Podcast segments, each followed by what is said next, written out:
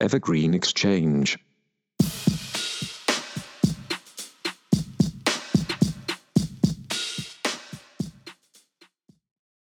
Welcome to the second episode of the Evergreen Exchange. Today, I have CIO of Evergreen Gavekal, David Hay. Over the years, he's been the primary voice of the Evergreen Virtual Advisor newsletter, I should say primary author. You can go to our website at evergreengavekal.com and sign up for free and re- start receiving the newsletter. This podcast is available on Apple iTunes, Spotify, and most of the other uh, standard listening podcast apps. For our loyal readers out there, and I emphasize readers, the podcast is not going to replace the newsletter, but it's an alternative way for those who prefer listening over reading as a way to consume some of our content. In this episode, we will share some of Dave's financial thoughts and provide a glimpse into what his life looks like outside of uh, work and, and financial markets. I've been fortunate enough to have a lot of these conversations with him over the years, and and so we're, so we're kind of taking stuff that you and I might discuss at family dinner or on the golf course and, and bring it to listeners in, in, in kind of a casual way where they're going to hear a little bit about you that they might not already know. And then next week is exciting because I'll be interviewing uh, Grant Williams at um, the John Mauldin Strategic Investor Conference in Dallas. And I believe I'm going to be joined again by Louis. So that should be um, a great, great chance to bring in another new voice um, to the podcast. And, and I know Grant's always entertaining and, and funny. So I hope listeners will enjoy that. And I hope you're ready to do uh, the podcast. So, Dad, thanks for joining. Well, you're welcome. Sorry, this is kind of a downtick after being with Louis last time. Oh, let's hope that he doesn't listen and hear that. Only inflate his ego. That's true. He doesn't need more of that. So I think that for a lot of people out there that have been reading you for a long time, some people know you quite well as clients, and others know you from afar. So maybe tell some of the listeners a little bit about your background, your history, and, and sort of how you got started in the business. Pretty boring stuff. Long time ago, many, many presidents ago, when uh, Jimmy Carter was in office. Uh, although he's still with us amazingly, so I guess uh, that's there's somebody that's even older than I am on the planet Earth. But a very, very different world back then. I really started out as your garden variety, smiling and dialing stockbroker, uh, making I don't know hundreds of calls per week, probably uh, some weeks well over 500, and it was uh, you know a time before. How'd you get all the phone numbers? Well, it was pretty creative. there were country club rosters, which was kind of a no-no, but I managed to uh, to get a hold of. Uh, I figured people at country clubs had money, so that's what I would do. And of course, back then there was no call blocking, so it was a lot easier, but it was still brutal. But one of the things that I did that was unique, uh, although I had somebody else that was starting out at the same time that did the same thing, was to focus on opening money market accounts because this is when interest rates were absolutely going nuts. I mean, we had at one point in 1981 over 20% interest rates on short term securities. I mean, just so different than what we're dealing with today. So my thought was the financial industry is so intangible. Trying to sell that over the phone is like a double whammy. So go with something that's very tangible. Uh, interest rates. People could relate to interest rates and. So we, uh, when I say we, this this other person who was my main uh, kind of friendly rival at the time, this was Dean Witter Bellevue in 1970, 1980 uh, which is when Paul Volcker was the Fed chairman back then, drove interest rates up to levels far above inflation. Nobody really thought inflation could be conquered because it had been doing nothing but increasing since the mid 60s. So it was a great time to open a ton of accounts, and the firm uh, had this policy where they would pay $50 per new account, thinking there would be a stock type of an account that would generate. And we were opening all these free money market accounts, and they were still paying us. So it was, uh, they changed the rules not long after we did that. But as it turned out, it was great for the firm because we captured a lot of assets and uh, we were well positioned for when interest rates started to fall and and that was something that I did recognize even early on was that interest rates were going to come down that Volcker really meant business and I think that's relevant because here we are 40 years later, 40 years basically, and I've been playing that game pretty consistently for four decades. That's how long interest rates have been in a downtrend. And pretty much every time they've gone up, I've felt that it was a buying opportunity. Uh, but of course, now we're in a very different environment where we could be before long at the end of this amazing decline in, in interest rates. So I'm, I'm not sure that I described what a podcast is to you, but I ask questions and then and then you answer and then I ask more questions. It's not um, meant to be a monologue. Oh, I kind of like monologues. some of the some of this podcast is going to be me asking questions that obviously I know the answer to, um, but others are going to be the attempt to get a little bit of a debate going and show people um, a little bit of behind the scenes that that there's obviously your opinion and there's also the opinions of, of other people that are on the investment team. And I think that people find it interesting to hear a little bit of the back and forth. And I think that one of the things that, that I'd like to ask you is, and to give you another another kind of economics question, then we'll, we'll mix it up between economics and, and personal questions. Um, what what do you say to people, maybe in my camp, that say we used to look at things like unemployment, inflation, profit margins, interest rates, and, and we try to read the tea leaves on, on economic data and then make forecasts and try to position portfolios for surprises on either end of that, um, on either end of the spectrum. And I think there's a lot of people out there today who are following markets and saying you can just throw all that stuff out the window. That that stuff is old, is is the old school way of doing it. Now you just need to listen to central banks and what they're saying and what they're targeting. And you you might not agree with that in terms of it, what might not work forever, but you, it's hard to refute it over the past 10, 12 years. Well, I'd agree with that. I think that what the central banks have done, most notably the Fed, have has really changed the ground rules, the way things operate, and it's it's clearly extended the cycle, uh, both for the stock market and for the economy. I mean, we are within a very short time of the longest ever uh, upcycle, although it is the weakest. So it's I agree with that. I actually think we're in a, in a new world. Uh, interestingly, I just got an email from one of my friends who's a very prestigious newsletter writer, and, and I asked him if he was still short a certain security. He said, "I'm out of the market completely. I think it's totally untradeable these days."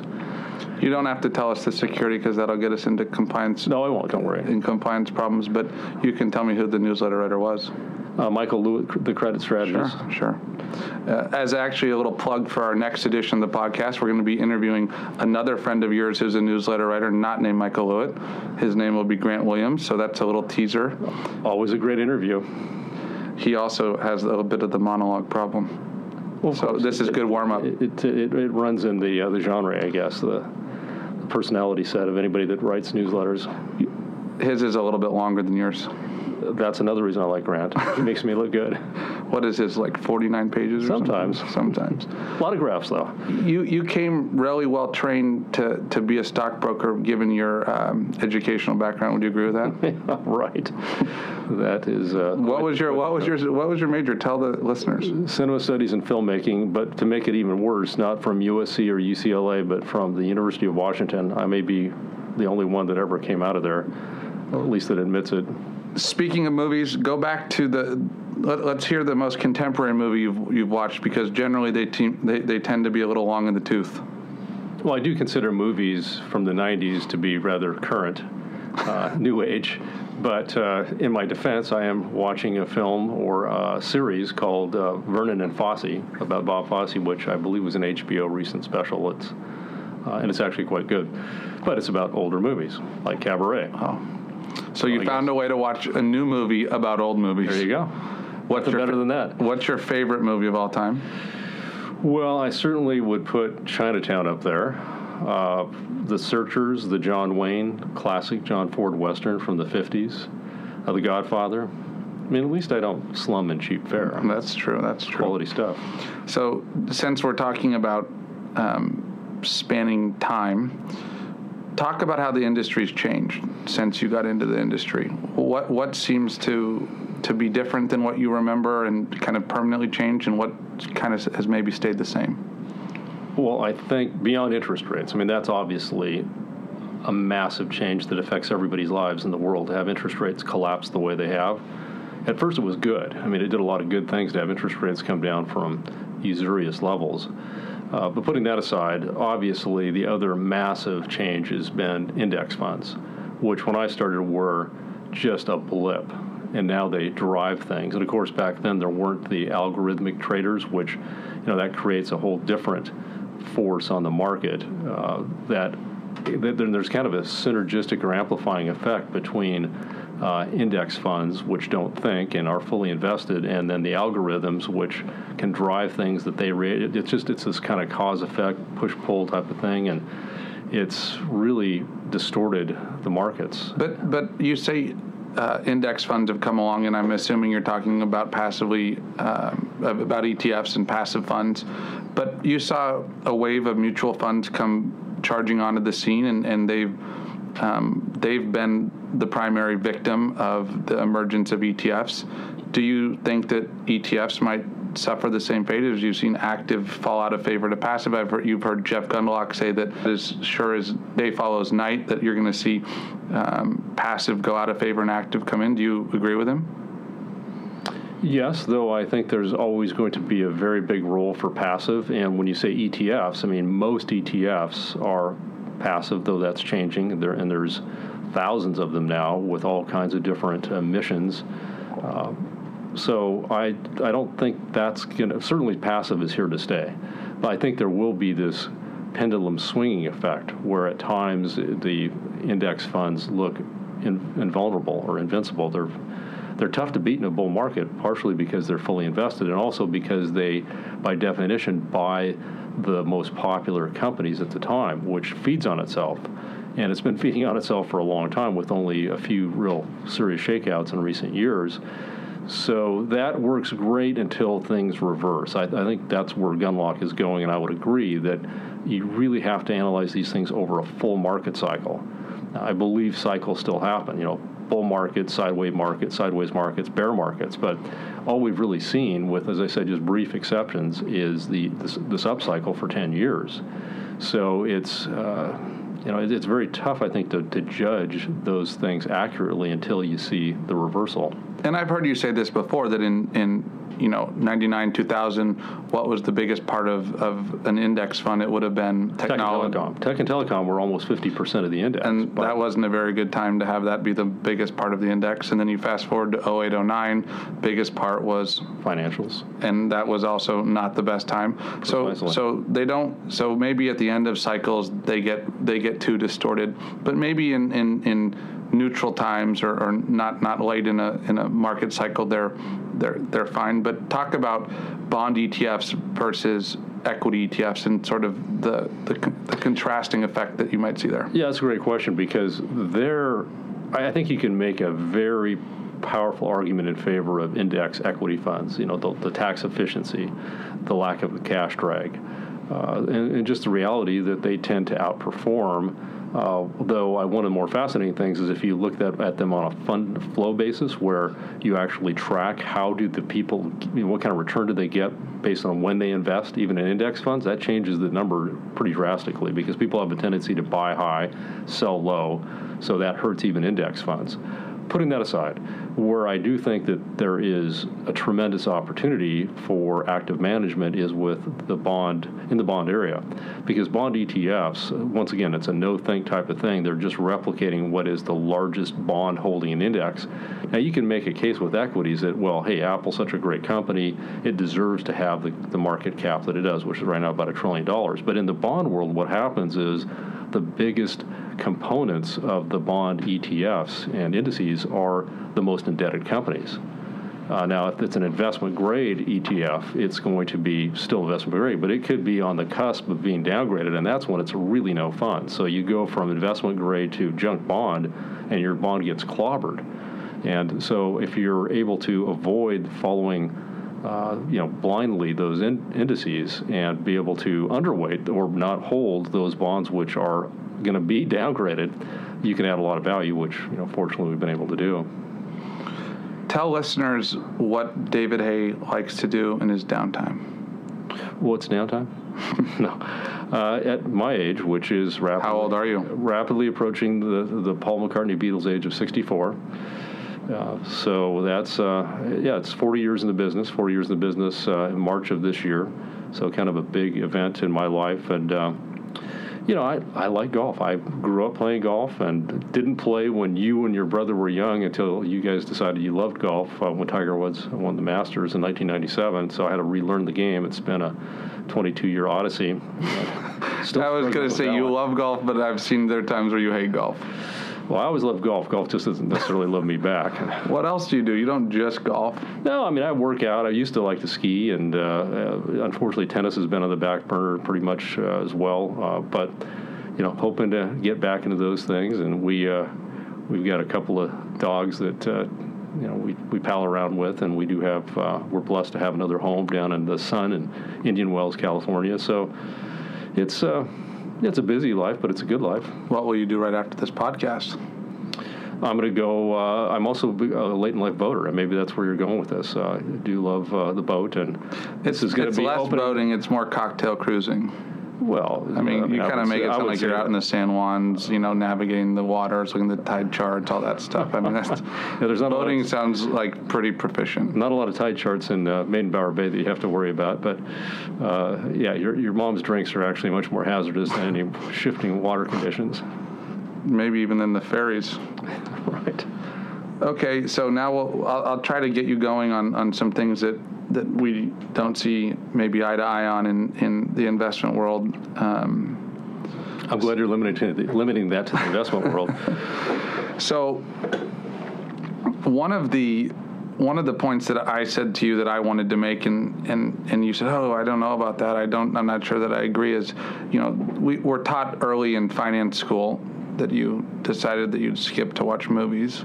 Um, we, are we're ta- oh, I just want to point out one thing that when I was going to the University of Washington in the 1970s, we had a bunch of uh, socialist and Marxist economic professors, and they really didn't appeal to me. So, so you just skipped that part. I just skipped that part. Got it. So, I've said to you, we're taught. There's this concept which you're now familiar with. I, I'm pretty sure, which is called diversification, and we're taught very early on that diversification is one of the like foundational elements of, of investing and you need to be really diverse and so we're taught you know well you should own some technology sector you should own some energy sector you should own some consumer discretionary whatever. You're told to spread it out across all these different sectors and maybe after it, people started realizing that spreading out among sectors was a good idea they started realizing that we should probably start spreading it out around countries. And i think that that this was sort of the old way of thinking. And then you think about what a company looks like today. Think about, let's take Microsoft, for example. Microsoft clients, in my opinion, uh, they cover almost every sector. Who isn't using Microsoft Office? Who isn't using the cloud? Microsoft has businesses has business in so many other countries why can't you just buy companies that are tech, which I happen to think is the one of the best sectors. It's the most innovative, productive, interesting sectors that, that there is, if not the most. And you have natural diversification in their client base, in the in the geographies in which they operate. Why, why do you have to own? Why do you still have to own sectors? Doesn't it? Don't these these companies already do it for you?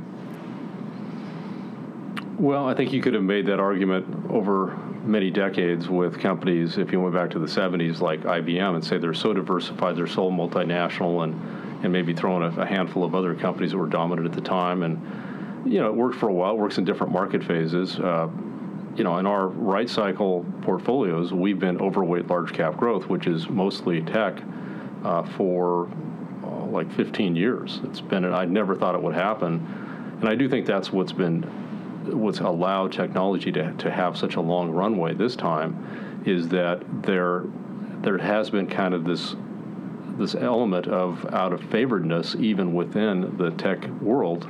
And you know, certainly go back to December, there were a ton of tech bargains at that point, and we did buy up a, a number of those or, or even initiate new positions. Uh, so tech bargain. So that's a great transition. Perfect, because I knew you were going to say, yeah, you should. I, I like tech. You like bargains.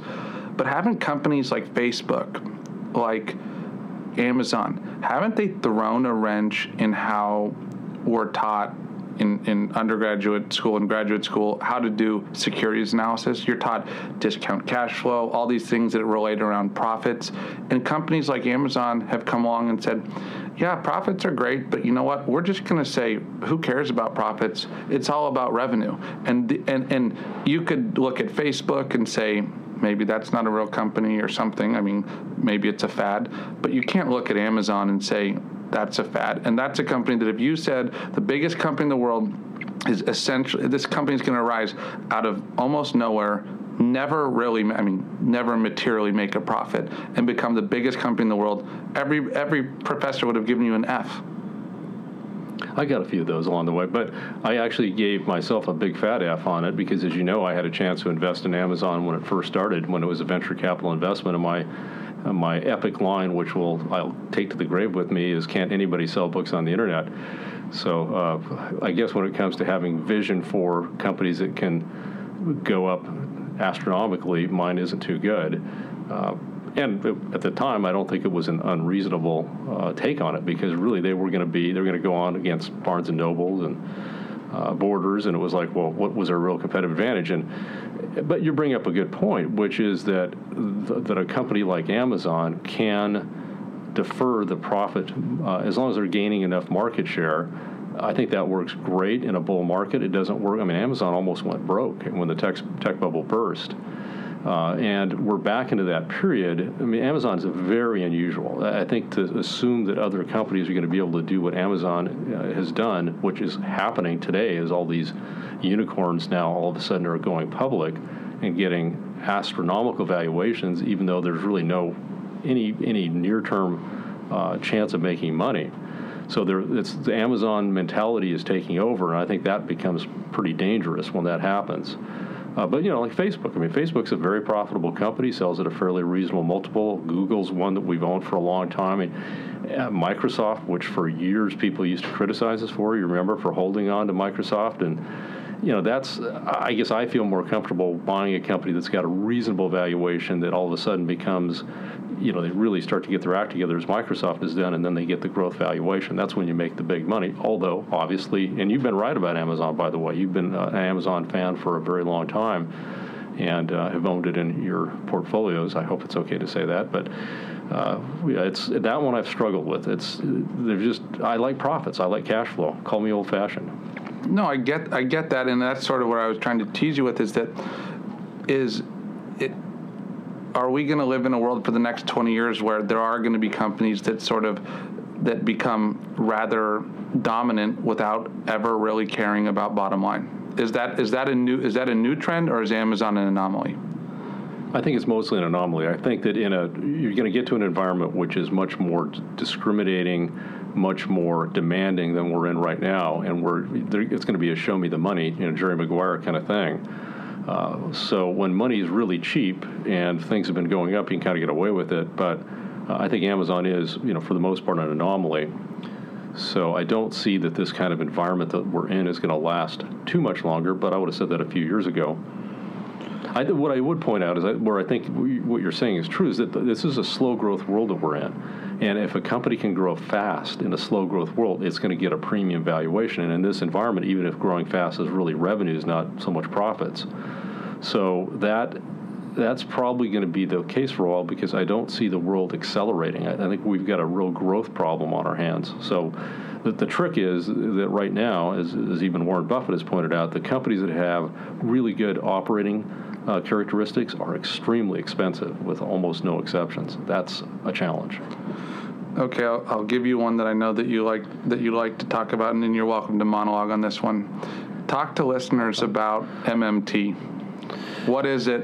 Why is it so scary? Why is it so so meaningful to what's going to happen to people's portfolios in the next few years. Well, as you know, I, and as I've written about, I think MMT. What modern, is MMT? Modern monetary theory is what it stands for. And translate that to the average listener who what might it really means is that a government like the United States that issues debt in its own currency doesn't have to worry about running huge deficits from the standpoint of will it go broke? Will it not be able to pay the interest on its debt?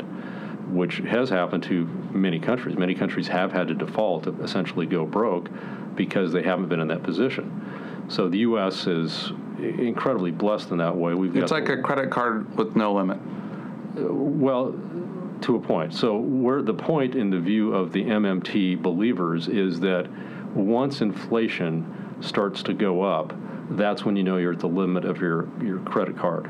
And therefore, you have to make changes. And the changes could be raising taxes. Interestingly, the MMT believers are not fans of high taxes on the rich. They look at taxes as being an economic depressant. Therefore, they don't really like that. They believe that if you want to do a $2 trillion infrastructure program, just go ahead and, this is one of the other radical things, is spend it first, then figure out how to pay for it. And that's just completely different than anything that's ever been done, other than maybe during wars. Uh, so that's a big change. Uh, but the concern, and right now, because inflation is so subdued, where you have a lot of folks worried that inflation is too low, then you, when you talk to Grant, ask him about that because he'll tell you that he thinks inflation is so mismeasured that it's running much higher than it really is. And I don't know. That's a religious debate that I, I don't want to get into because I see both sides of that. And I mean, think technology. The technology is so big, it's a bigger part of our lives, you pointed out, and prices fall with technology. But Perhaps the only sector where it is consistently, you see prices falling and efficiencies improving. Right. Though, I mean, I do think that one of the great things about capitalism is that it tends to produce surpluses. If you look at it historically, and until the creation of the Fed, we had more deflation in the United States than inflation. So capitalism creates surpluses. Socialism, which unfortunately is also part of the way things are trending, not just to MMT, but actual socialism with some very popular socialist politicians in the U.S. now, creates shortages. And all you have to do is look at countries that have followed those policies, like unfortunately Venezuela right now, and either the, the socialists are kicked out of power or you get hyperinflation. And, and of course, you've got hyperinflation in Venezuela right now. And that's my fear with MMT, is that they, you know, those that, that support it believe that once inflation you know, really rears its ugly head, then they will react and they'll raise interest rates or they'll raise taxes. And I, I think once that genie's out of the bottle, it's going to be very tough. So that's why I think it's so important to be focused on this. It may not happen, but if it does, it has the potential to change this 40 year paradigm that we've talked about right at the beginning, that I've been playing since the start of my career. But you, you would acknowledge that we could be years before. I mean, it's hard to say when inflation is going to happen, but if, if, if the new paradigm is spend as much as we can until it gets until we actually see inflation, that could be trillions of dollars from now. Well, I agree with the trillions. I don't know that it would be that long in time. If you look historically, when a, something like MMT is implemented, it works for a while. There's kind of this boom phase, uh, but it doesn't last too long. I mean, it's like a year or two before the Markets inflation. price it in. They start saying, "Oh my God, we're spending so much money. There's going to be Yeah, well, that's an interesting point. Is what would happen and how the markets would, would react to something like MMT. Part of what they're saying, that those that are endorsing it, is that the Fed, should interest rates, for example, start to rise. So let's say the bond market got really nervous about what it meant for inflation and interest rates, and interest rates started to rise, that the Fed would then intervene and do what they've already done, which is to buy debt directly, which is effectively monetize the debt. And this would be really overt debt monetization. And really, the whole thing about MMT is it, it would be extremely aggressive money, money printing that would likely involve currency, not just digital reserves, which the Fed used to buy all the QE stuff. So we could be taking basically the, this environment we've been in of very radical monetary policies for the last 10 years, we could be taking it to a whole new level. And that's when it, it starts to get pretty scary. Uh, and I think you know you were talking about diversification. I think that that's because it is a legitimate possibility. I think a wealthy investor needs to start positioning now for that potentiality, which means hard assets. And of course, hard assets have underperformed for 40 years for the most part. So they're cheap. Nobody likes them, and so that that could be really the way, uh, you know where things pivot. Uh, you know, not just the Powell pivot, but uh, you know, truly a massive pivot of uh, you know changing the investment environment totally. And there's other things that investors can do with their portfolios outside of hard assets, and if you're going to be in a in a, an inflationary environment, especially on the fixed income side. Well, that's a good point. So we're in a period where we think that the Fed is done hiking, that the economy is not as strong as popularly believed, though this week there's been more data showing that it's uh, it's pretty soft. So we think that actually for the next year or two that you might have to have a very different approach, betting on lower interest rates than you're going to have, say, five years out. Uh, but we don't know. I mean, that's uh, it's it's going to be interesting to see whether we avoid a recession again over the next, say, 12 to 24 months. It, the odds are becoming very unlikely that that'll happen, but it could. Switching gears here, um, one of I think that a lot of the listeners here are probably newsletter readers, and I think that that the a lot of the newsletter readers who who follow you see the world very similar to you. I think that there's some people who, uh, from time to time, write in and say, "Oh, well, Dave's always bearish. He's he's a perma bear," and and somebody who was who was working at Evergreen, being me in 2008, 2009, saw um, saw a lot of what we did and what you were doing, which was buying into sort of the teeth of the storm. I tell people all the time that, um, you know, we had 500 clients at the time, and when we called through all of them, talking to them, saying, hey, market's down 50, 60%, this is a really good buying opportunity. Um, none of them did it willingly, and few of them did it reluctantly um, which is sort of amazing because whenever you ask an investor what you know what their goal is, they say they say buy low, sell high. So why don't you talk a little bit about what you think your style is as an investor, um, and what what environment works well and what environment doesn't? Sure. Well, one of the things that I think that I have consistently done over my career is in panics and you know, there's two kinds of panics. People think of a panic as always a negative environment, but there's also buying panics, and in those environments, I've consistently gone the other way. So in a buying panic, I've been willing to take profits. In a selling panic, I've been willing to buy. And the team, uh, you know, that for years it was really, you know, just kind of the Dave show. But for the last 15 years or so, we've been a team, and a getting increasingly deep team. And you know, one of the really helpful things was during 08, 09, even though, as you point out, clients were very reluctant. In fact, it was hard even with some of the more durable clients from prior downturns to get them not to sell out uh, it was forget buy. Forget buy. It was. I, mean, I remember one client who has just been a champion over the years, and he was basically he wanted out. The only thing we could do was get him into the income. The income securities we talked about earlier was really the only way we could get people to do any buying at that point because they did understand the yields. But uh, you know the you're right about this image that because that was a long time ago. It was 10 years ago, and I do remember saying I'll put out a newsletter the only thing that we didn't like at the time was cash and treasuries. Everything else was basically a buy. Mm-hmm. And I remember getting emails saying, You're crazy. The only thing I want to hold is cash or, uh, or treasuries. Those are the only things I'm not losing money on. But of course, we know in hindsight that was one of the most epic buying opportunities ever. Uh, but again, especially in income securities. But, uh, you know, look more recently, December. I mean, there was a sheer panic at the end of December. Uh, and I think one of the advantages we had is we were operating there during the holidays and able to buy, you know, when so many people were gone on, on you know, for the Christmas holidays. Uh, and also, uh, you know, when I think back to uh, the late 90s, I mean, that was a painful period to be more of a contrarian because, uh, as you point out, I'm not necessarily uh, always bearish. I just like to get good value. I believe that when you buy things cheap, you get high returns, and when you buy things at high prices, you get low returns. It's just really a fact. Now, there's sometimes growth stocks that are so powerful that it almost doesn't matter what price you pay. Now, typically, those are smaller companies. It gets really tough when you're dealing with large market cap companies to pay very high valuations. But we'll, we won't get into that. That's maybe a little too esoteric. So, when you look at the investing landscape today, where do you see value? I mean, I'm guessing you're not going to say the U.S. stock market.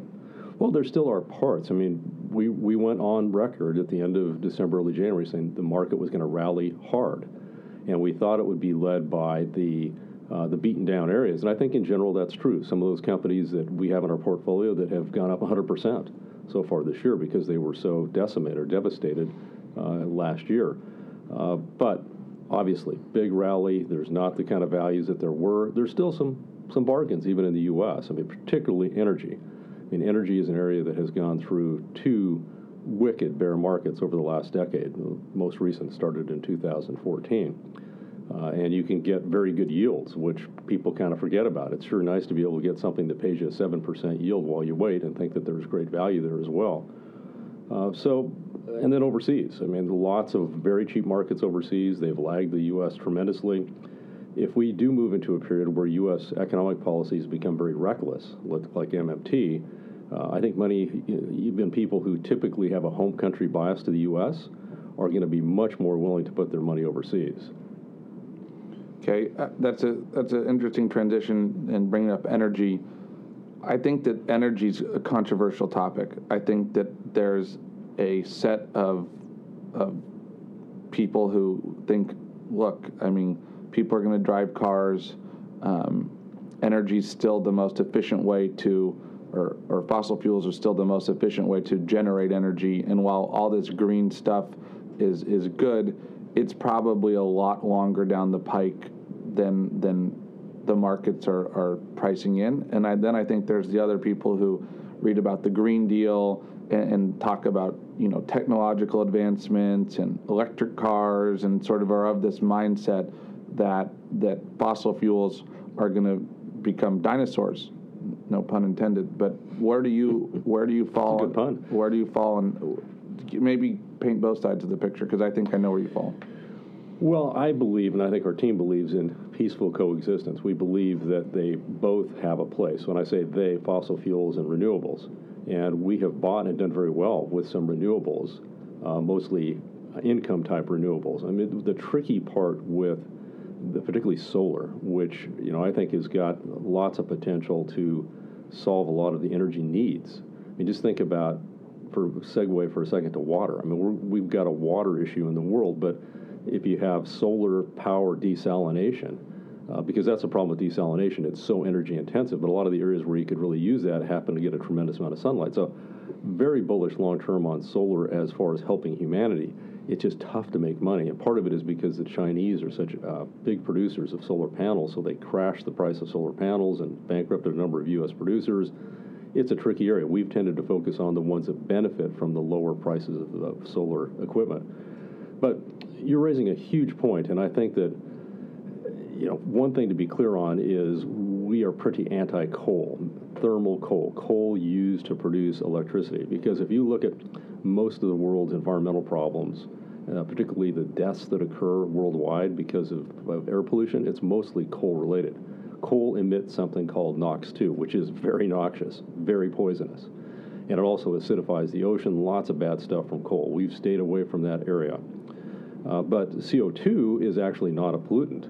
Uh, and it's interesting. I think people don't underest- or have greatly un- underestimated how much more efficient and non-polluting cars are today versus 30 or 40 years ago. Just to give you an uh, amazing factoid in that regard that's gotten very little press, although it was front page Seattle Times, the state of Washington, the very green, evergreen state of Washington, recently closed down all its emissions testing facilities in the state uh, because they said the cars today are so clean, they don't need to test them. And they went on to say that the air quality in the area is so much better than it was in 1982.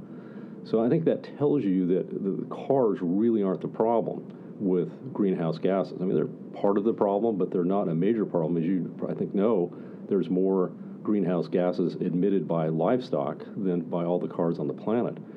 So I think there's a kind of a hysteria. Is that why Beyond Meat's IPO doubled? maybe that's part of the reason. Uh, plus the fact it's healthy. Um, but the so we see particularly natural gas. I mean, natural gas is, in, is, something that's really good for the environment. That's how the U.S. has been able to get its emissions down, uh, you know, fairly dramatically over the last 20 years. Whereas in Asia, emissions uh, are up drastically because they still are so heavily reliant on coal. And one thing to remember is that a lot of the electric vehicles are actually they emit more greenhouse gases than ICEs, internal combustion engines, because so many of them are powered in effect by coal because they plug into the grid, which is still heavily uh, influenced by coal. It's funny. It reminds me of of, of um, a client who said that they wanted to sell all their um, their fossil fuel or, or energy companies because they ride in an Uber not not necessarily realizing that just because right. they're not driving doesn't mean that it's not emitting um, pollutants.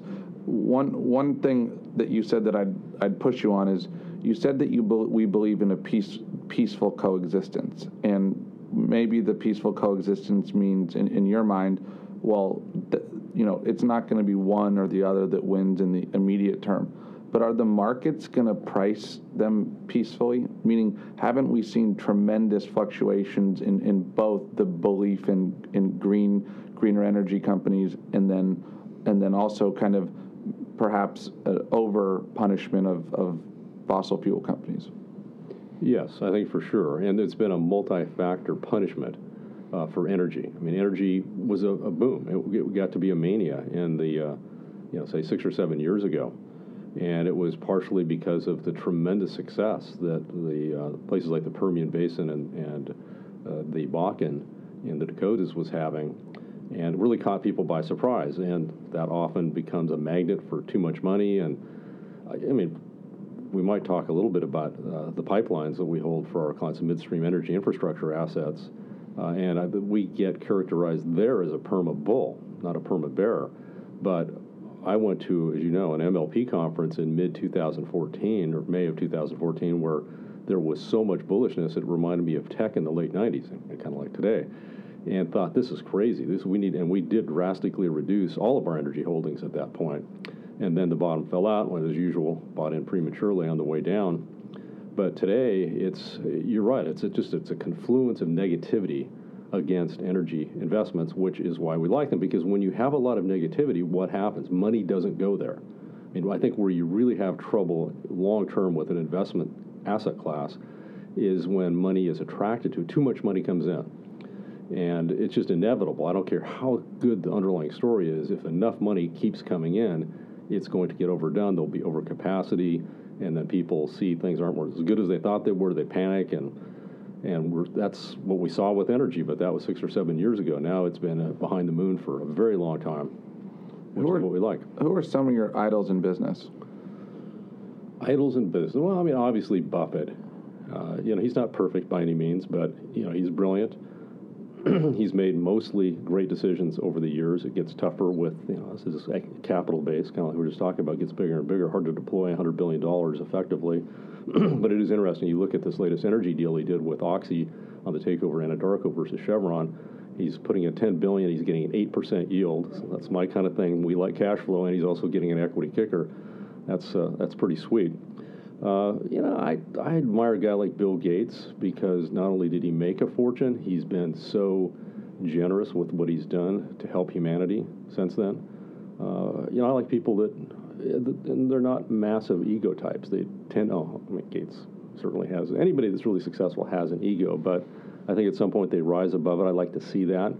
I like to see that in terms of the management teams. I think when you see a company that's run by somebody that's truly an egomaniac, that's usually not a good company to hold.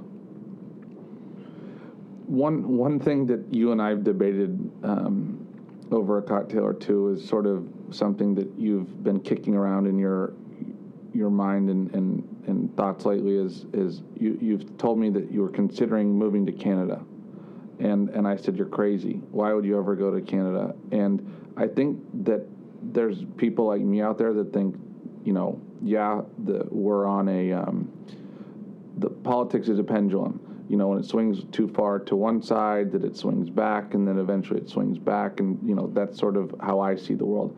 I think that you view it maybe more as a trajectory than a pendulum. Talk a little bit about why you're considering, uh, beside the fact that the Canadian dollar is cheap. Well, that is a factor, but that is that would be a very extreme move on my part, and it would be only precipitated by a very extreme political shift in this country. So, I guess a case in point is back in 1980, 81, when Francois Mitterrand won in France, who was a complete socialist, and uh, our partner Louis Gave's father, Charles, moved a big chunk of his family's net worth into Switzerland because he saw that that was going to be a disastrous economic change for France and the financial markets, and he was right, and he was able to preserve wealth when a lot of his uh, fellow countrymen got got clobbered. Uh, and it would take something like that to happen here to cause me to want to do that. Uh, but if we do really go a socialist route, and if MMT really becomes, uh, you know, the law, economic law of the land, then I think you got to look at what do you do to preserve wealth. And it, it, really, at that point, it becomes about real wealth preservation as opposed to trying to keep up with the S&P or, you know, what's your rate of return. It would, it would, that would be just such a radical shift that I think it would require a radical response. But So maybe I'm hoping that doesn't happen. So maybe you see the world as, as a pendulum swinging inside of a grand a grandfather clock or something, but that eventually, if it swings too hard, it breaks. Well, for sure, I, and that's one reason why I really don't want to do what you just said. Is that I do believe, let's just say hypothetically, worst case, that we get an extreme left shift with you know real socialism dominating the country. Uh, I, it will be such a disaster that it's unlikely the American people would stick with that. It would be, you know, maybe four years of hell and then a return back. And but the reality is, if you can get protected first and then come in and swoop in after prices had you know been crushed because of that uh, that very bad policy shift, then that's when you can really make a killing. You know, you've talked about, you've said that that. Um, I've heard you say cap. I know that you're a big believer in capitalism, but I think that I've heard you say on multiple occasions that you feel like um, capitalism hasn't given the average American a very good deal in the last two decades. Talk about what you mean by that. I think that's absolutely true. It's just a fact. I mean, when you look at the kind of income and wealth distortions that we have today, where the wealth and income is more concentrated in, at the top 1% or top few percent than it has been since 1929, uh, it's that's scary from a number of standpoints, including what happened to financial markets after 1929. Uh, but I think the the capitalism gets a bad rap because it's been a very perverted form of capitalism that we've been following over the last 20 years, kind of increasingly. It was a little subtle at first. I mean, 20 years ago, America was in tremendous shape. We were running surpluses. Alan Greenspan, the head of the Fed at that time, was worried we were going to have no federal debt in 10 years which turned out to be completely off the market course. But kind of gradually over that period of time, we followed policies which tended to, first of all, retard growth. I mean, that 20 year period has been a very sluggish growth period, uh, but it's also tended to benefit the people with money. Uh, so as Main Street has struggled, and you know, real disposable incomes are roughly flat over that period of time, but asset prices have exploded. And a lot of that is because interest rates have collapsed, which tends to drive up interest rates. I'm sorry, asset prices. So it it's been a really unfortunate thing. I think one of the things is that when you have interest rates at such a ridiculously low level for so long, capitalism doesn't work very well. Uh, capitalism thrives when you have creative destruction. When interest rates are too low, it allows companies that really aren't very good to stay around and they kind of wreck it for everybody else. Now, obviously, you get the super powerful companies like Google and Amazon and Microsoft that are able to, you know, that doesn't affect them. But most of the rest of the world has to compete with you know, so called zombies, these companies that really are basically brain dead, but they're kept alive by super low interest rates. So, and there's a lot of things it does. It, it also hurts the banking system when interest rates are too low and you get an inverted or flat yield curve like we have right now, which disincentivizes banks to lend. And so there's just a whole lot of things that, that start going wrong when you destroy interest rates.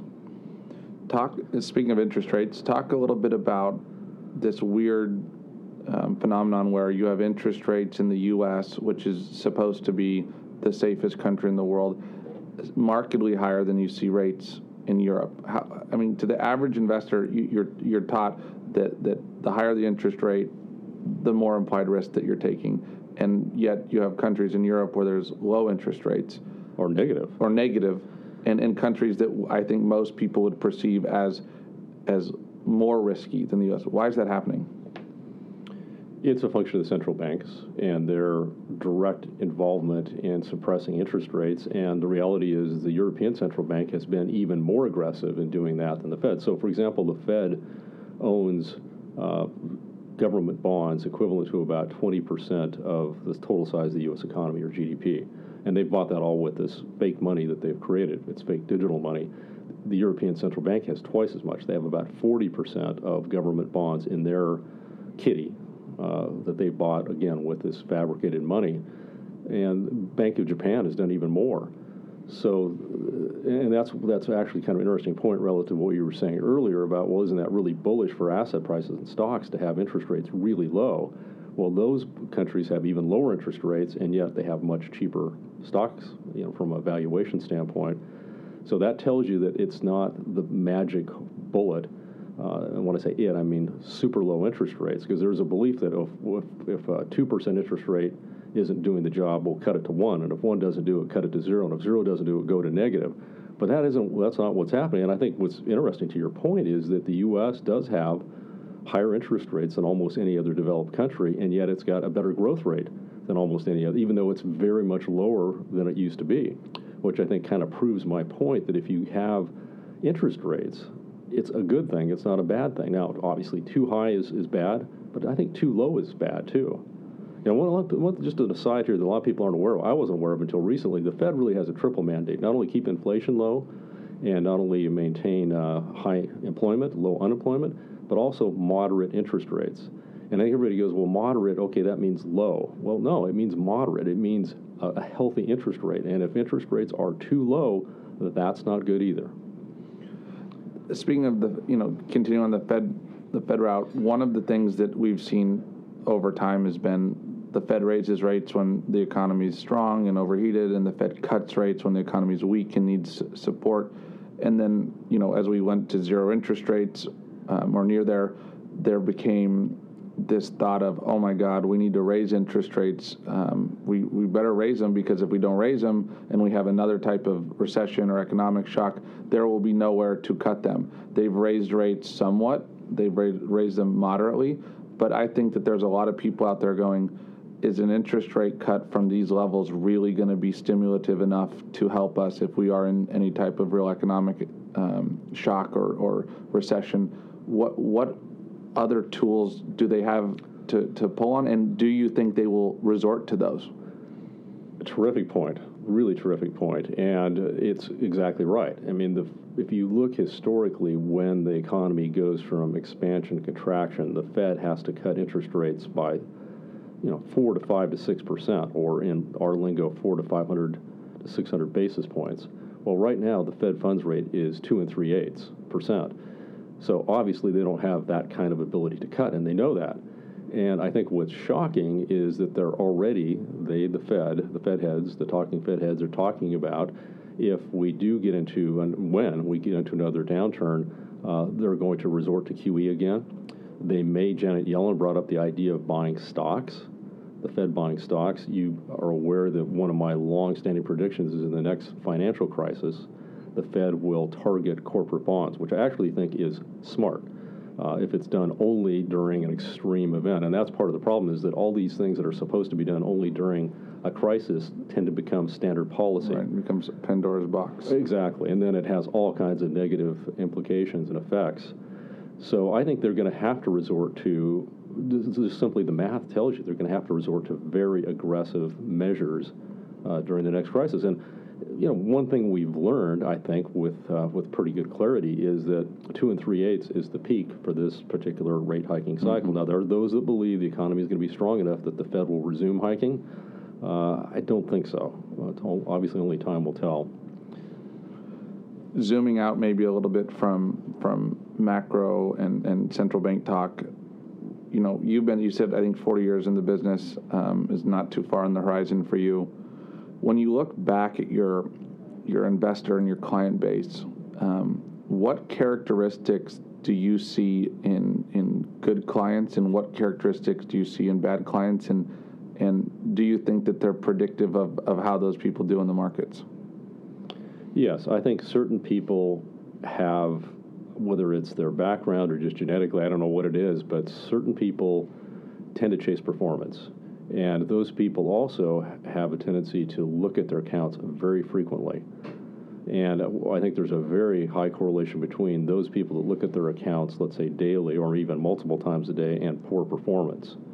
And why is that? Well, because I think that when you're doing that, you have a tendency, even if you have a portfolio that's diversified, and you're doing that on a regular basis, and if you're not just looking to look, but you're actually looking to try to make adjustments and kind of overrule your investment advisor, you're going to look at those areas that have been doing really well lately and say, well, let's move money there and let's get out of this dog. And uh, unfortunately, and that can work short term. In fact, it usually does, which makes it even worse because people get validation of the, kind of that bad behavior. Whereas those people that take the long term view, more of the Buffett esque approach, and don't really look at it. I mean, his mentor was Benjamin Graham, who had the great line that in the short run, the market's a voting machine, in the long run, it's a weighing machine. So, which really means that it's kind of a popularity contest near term, but in the long term, value comes out. And yet, most people behave in a way that's exactly the opposite of that. So, those people that take more of a hands off approach realize that things are going to fluctuate.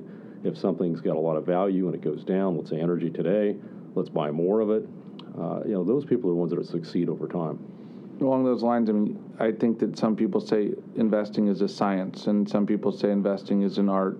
If you had to pick, you can't say both. If you had to say it's more one or the other, what would you say? I'd say it's more art than science. It is both, but I'd say art's the the dominant part of it.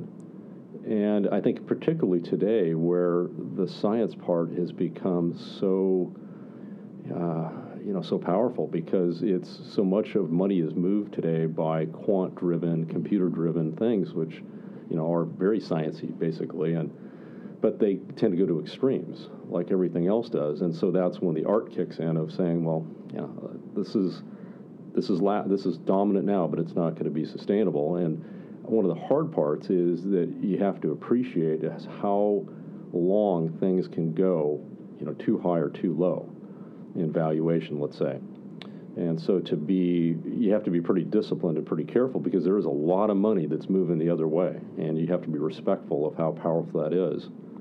It's an interesting point you make about the the algorithmic trading or the you know com- quantitative based trading because 50 years ago you didn't really have that in financial markets it was it was it was purely people that were the investors which means it was probably highly emotional today it's a it's a mix of humans and and quantitative models trading and and do you think that makes it harder to play kind of contrarian contrarian um, you know basically betting or, or, being greedy when people are fearful and, and, fearful when people are greedy?